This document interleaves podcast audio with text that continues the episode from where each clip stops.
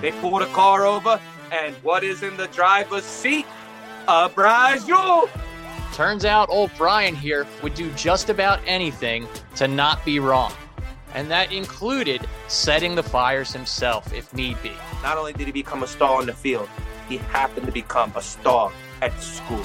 All the girls love him. All the guys want to be him. The teachers is talking to him. Life is good.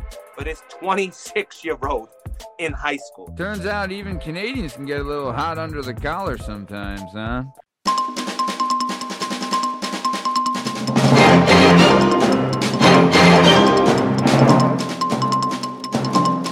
All right, hello and welcome to WPP News, part of the Working Perspectives podcast. I'm Matt Lavelle, be accompanied tonight by Mikey Medigan and Lashmize Liam Reese. On this show, we're going to be bringing you topics from around the globe. The topics will fall under three different categories. The categories are Stupid Is as Stupid Does, Incredibly Incredible, and Sports and Speds. We're going to head to Liam Lashmize Reese, who's in Memphis, Tennessee, for the first topic. Liam, what do you have for me? It's that time of year again, winter. And not just winter, the part of winter when the temps drop low and the wind just cuts through you. Here in Memphis, it's no different when temps dropped below 20 degrees, which caused a man to immediately regret his daring escape. Demarcus Davis decided once night fell, he was hitting the old dusty trail. Memphis police were notified at 10 p.m. that he was missing. By 10:35 p.m., Demarcus was pleading with civilians to use their cell phones and call police so that they could take him back. He was soon picked up and taken back to jail. So they actually really they should have left him out there to freeze because DeMarcus was already facing two counts involving a child. So with any luck, that escape card will bang him for uh, you know, another couple years or anything. But uh, you know, I guess, you know, the heat in jail must be uh, from what I've heard, it's pretty cold in jail, but the heat must be working at least somewhat good better better than below 20 degrees. But uh, you know, hopefully this guy they they uh, you know, put him under the jail though cuz he's dumb and he messes with kids. So uh, it's getting pretty cold out here. So I'm going to go get arrested so that I can warm up as well. I'm going to send it back to you, Matt, at the WPP studios. Great stuff, Liam. Thank you for that. Man, I'll tell you, it looks like he was really missing his three hots and a cot. Yeah, from what I heard, I think the escape tunnel that he dug turned out to be a wind tunnel. oh, good stuff. All right, well, let's keep it moving then. We're going to head back to Florida, our favorite state in the Union, the home of all things great, the one and only Florida, where Mikey Medigan is there with the story. Mikey, what's the scoop? Swear my mother's, I swear to God. Oh, shut up! I'm trying to do something here, and you're over there. I'm in Florida, my favorite state in the union, where it's nice and warm, unlike Mr. Liam. I'm here soaking up the sun and looking at the boobies. We're in Flagler County, Florida. Right behind me is the courthouse. Why am I here? Because a 35 year old man, Stephen Watkins, who's a paraplegic, was out on his pedal bike, the thing you do with your hands. He's moving the little hamster wheel with his hands. He's driving down the road. A Ford hatchback bumps into him, knocks him off his bicycle to the ground. He runs away, goes to his house. The guy, Mr. Watkins, happened to be a former correctional officer, otherwise known as a friend of the fellas. So they instantly went drove down on his man's house and the address. They found the house. They woke up. They knock on the door. Who answers the door? Surprise, surprise. His parent. He's 35. He lives in the basement. He jerks off into a tissue. His parents say he's not here. He, they go, they look, they track his car. They find his car 20 miles away on the Palm Coast. They pull the car over, and what is in the driver's seat? A Brajul, Mrs. Carla Smith, 48 years old, who instantly admits that she has methamphetamine in her possession. The policemen take her out of the car. They see the, the crystal like substance. They test it. It comes back for methamphetamine. Now, good old Mr. Andrew Crowswell decides to tell his officers that he too happens to have drugs on him. But where are the drugs? They happen to be in his honey hole. They tells him that it's deep inside his butt crack all the way up marker 93 on the Hershey Highway. So they ask him, listen, you don't want us climbing up in there to find it. Can you pull it out yourself? He agrees. They uncuff him. He jiggles his fingers in his butthole a little bit. Drives a hatchback, by the way. Makes sense. Jiggles his butthole a little bit. The drugs fall out. Now they capture the drugs. They know right away it's more methamphetamine. Now, the big issue here is that when they find him with the methamphetamine, he was already a convicted criminal. Now, as he's doing this, Mr. Meth over here, Booty Crack Coswell, is being charged with leaving the scene of a crash, possession of meth, possession of drug paraphernalia, and introducing contraband into an inmate facility. And he's currently being held on $8,000 bail bond, where he will absolutely not be able to produce the money. And I'm going to be honest, Matthew. I'm down here in Florida, and it's I it's something in the water down here. I swear to God, they're running around. There's girls with no tops. Everybody's got the tattoos nowadays. I don't know what's happening. I seen one sucker with ears the size of a silver dollar. I don't know how he made them like that, but I got to get back home. I can't do this no more. I, this ain't Boca up here. I don't know what I'm doing, man. But back to WPP News, Matthew. I got to go. Thank you for that, Mikey Medigan. Man, phew, wrecked him. Damn near killed him, huh, boys? uh, turns out after he slid on the ice, he then shoved it up his man wallet. Really tough stuff. But we're going to keep it on moving. We're going to head to our next topic, which is incredibly incredible, where we're going to go up to Canada, the Great White North, where we're going to talk to Liam, who's got the story. Liam, what's the scoop? I'm here in Chapais, Quebec, where earlier this year around 500 homes were evacuated due to a fire. If you remember, during 2023. We had a bunch of those wildfires, all the smoke and everything. It even drifted all the way down here to us in the States. Well, if you also remember with these fires, the internet conspiracy community went wild for like why these fires were happening, like, like who did it, was it intentional and everything. And a man by the name of Brian Paré, I believe I'm saying his name right, he was a diehard member of this conspiracy community and boy, was he dug in deep. Brian would tell anyone who would listen that the 2023 wildfires were purposely set by none other than the Canadian government. Turns out old Brian here would do just about anything to not be wrong. And that included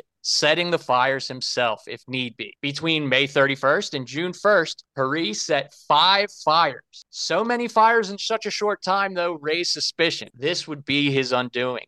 Although first considered a witness, once people started talking to Brian, he was, you know, he was acting real sketchy, real, real goofy, you know. So, long story short, after uh, an investigation, they ended up hitting him with 13 arson charges. Brian saw smoke signals on the wall and he pled guilty. So, in the end, the moral of the story is this if you suspect something fishy of your government, maybe don't do it yourself to prove the point because they'll get you. They always get you. Also, the smoke was so lame, so screw this guy anyway. You know what I mean? It it really made things annoying here in uh, you know, North America, like in the United States. But uh that's about it. I'm Liam Reese signing off from Quebec. Matt. Thank you for that, Liam. Man, phew. Turns out even Canadians can get a little hot under the collar sometimes, huh? He probably thought Justin Trudeau personally lit each fire with a maple syrup soaked hockey stick. oh, man. Really good stuff. Thank you for that, Liam. But we're going to keep it moving. We're going to head to the land of the rising sun, where Mikey Medigan has a story about, well, it's one heck of a dinner. Mikey, what's the scoop? I got something else rising, Matthew, with all this me love you long time here in Tokyo, Japan. Here, a fella by the name of the Tokyo's finest chef, Boyar Ball, decides Mayo Sugayami. I think I'm saying that right. I don't know. They got so many letters in these names. Mayo Sugayami, a self-described asexual, whatever the frig that means. I don't know. You know, I don't know. He's a asexual that had surgery to remove his franken beans, in which he then offered it to five buyers at the beautiful price of $250 a plate. Now, old Chef Mayo took his fish findel and served it three ways. See what I did that? Three ways he served it. He's he made it three courses. He had one course for the pecker and the stem. Then he had another course for his giant matzo balls. He had them big mozzarella balls. Then the last course, the grossest course, was his scrotum skin. He served it three ways. Five absolute scafozo showed up, paid the money to eat this man's nut. Now, he garnered his mutilated manhood with button mushrooms and Italian parsley. You can't add us in there. Don't mix your culture with my culture. Culture vultures, I tell you. Now, others called the authorities, but apparently in Japan, there's no law against cannibalism. And now, listen, I gotta be honest. Here's the thing. After this story, I reached out to this young fella. He did not respond to me. I asked him, How can you sell your pishfandel and the rest of your goods for $1,200? I'll give you $1,200 to keep your manhood. I don't know what's going on over here in Japan, Matt. I know they eat dogs. I know they eat cats. I may or may not have tried one. I may or may not have met a lady boy. Either way, I've never ate another man's manhood. So I'm not sure what's happening over here in Japan. Tokyo makes all these cool cars. They make they make the video games. They make all the fun.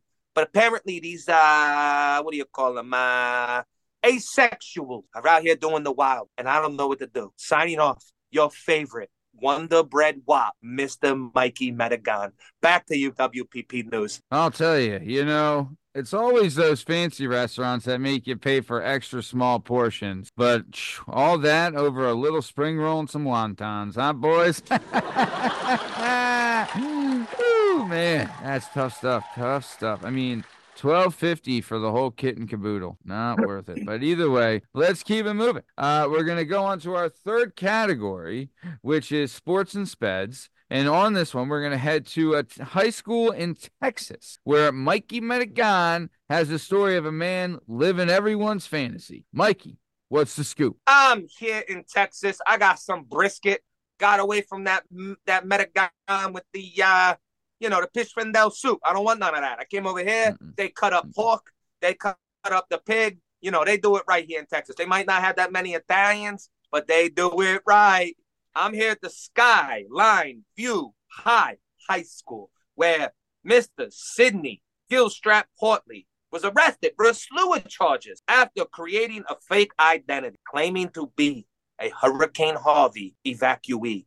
Portley, a star at North Mesquite High School six years ago, six years ago, decided he was going to enroll at the Skyline High under the name Rashawn Richardson, where he quickly became a absolute star player. He's dribbling right, he's dribbling left, he shoots the ball into the circle with the net. He does it all. Now, not only did he become a star on the field, he happened to become a star at the school.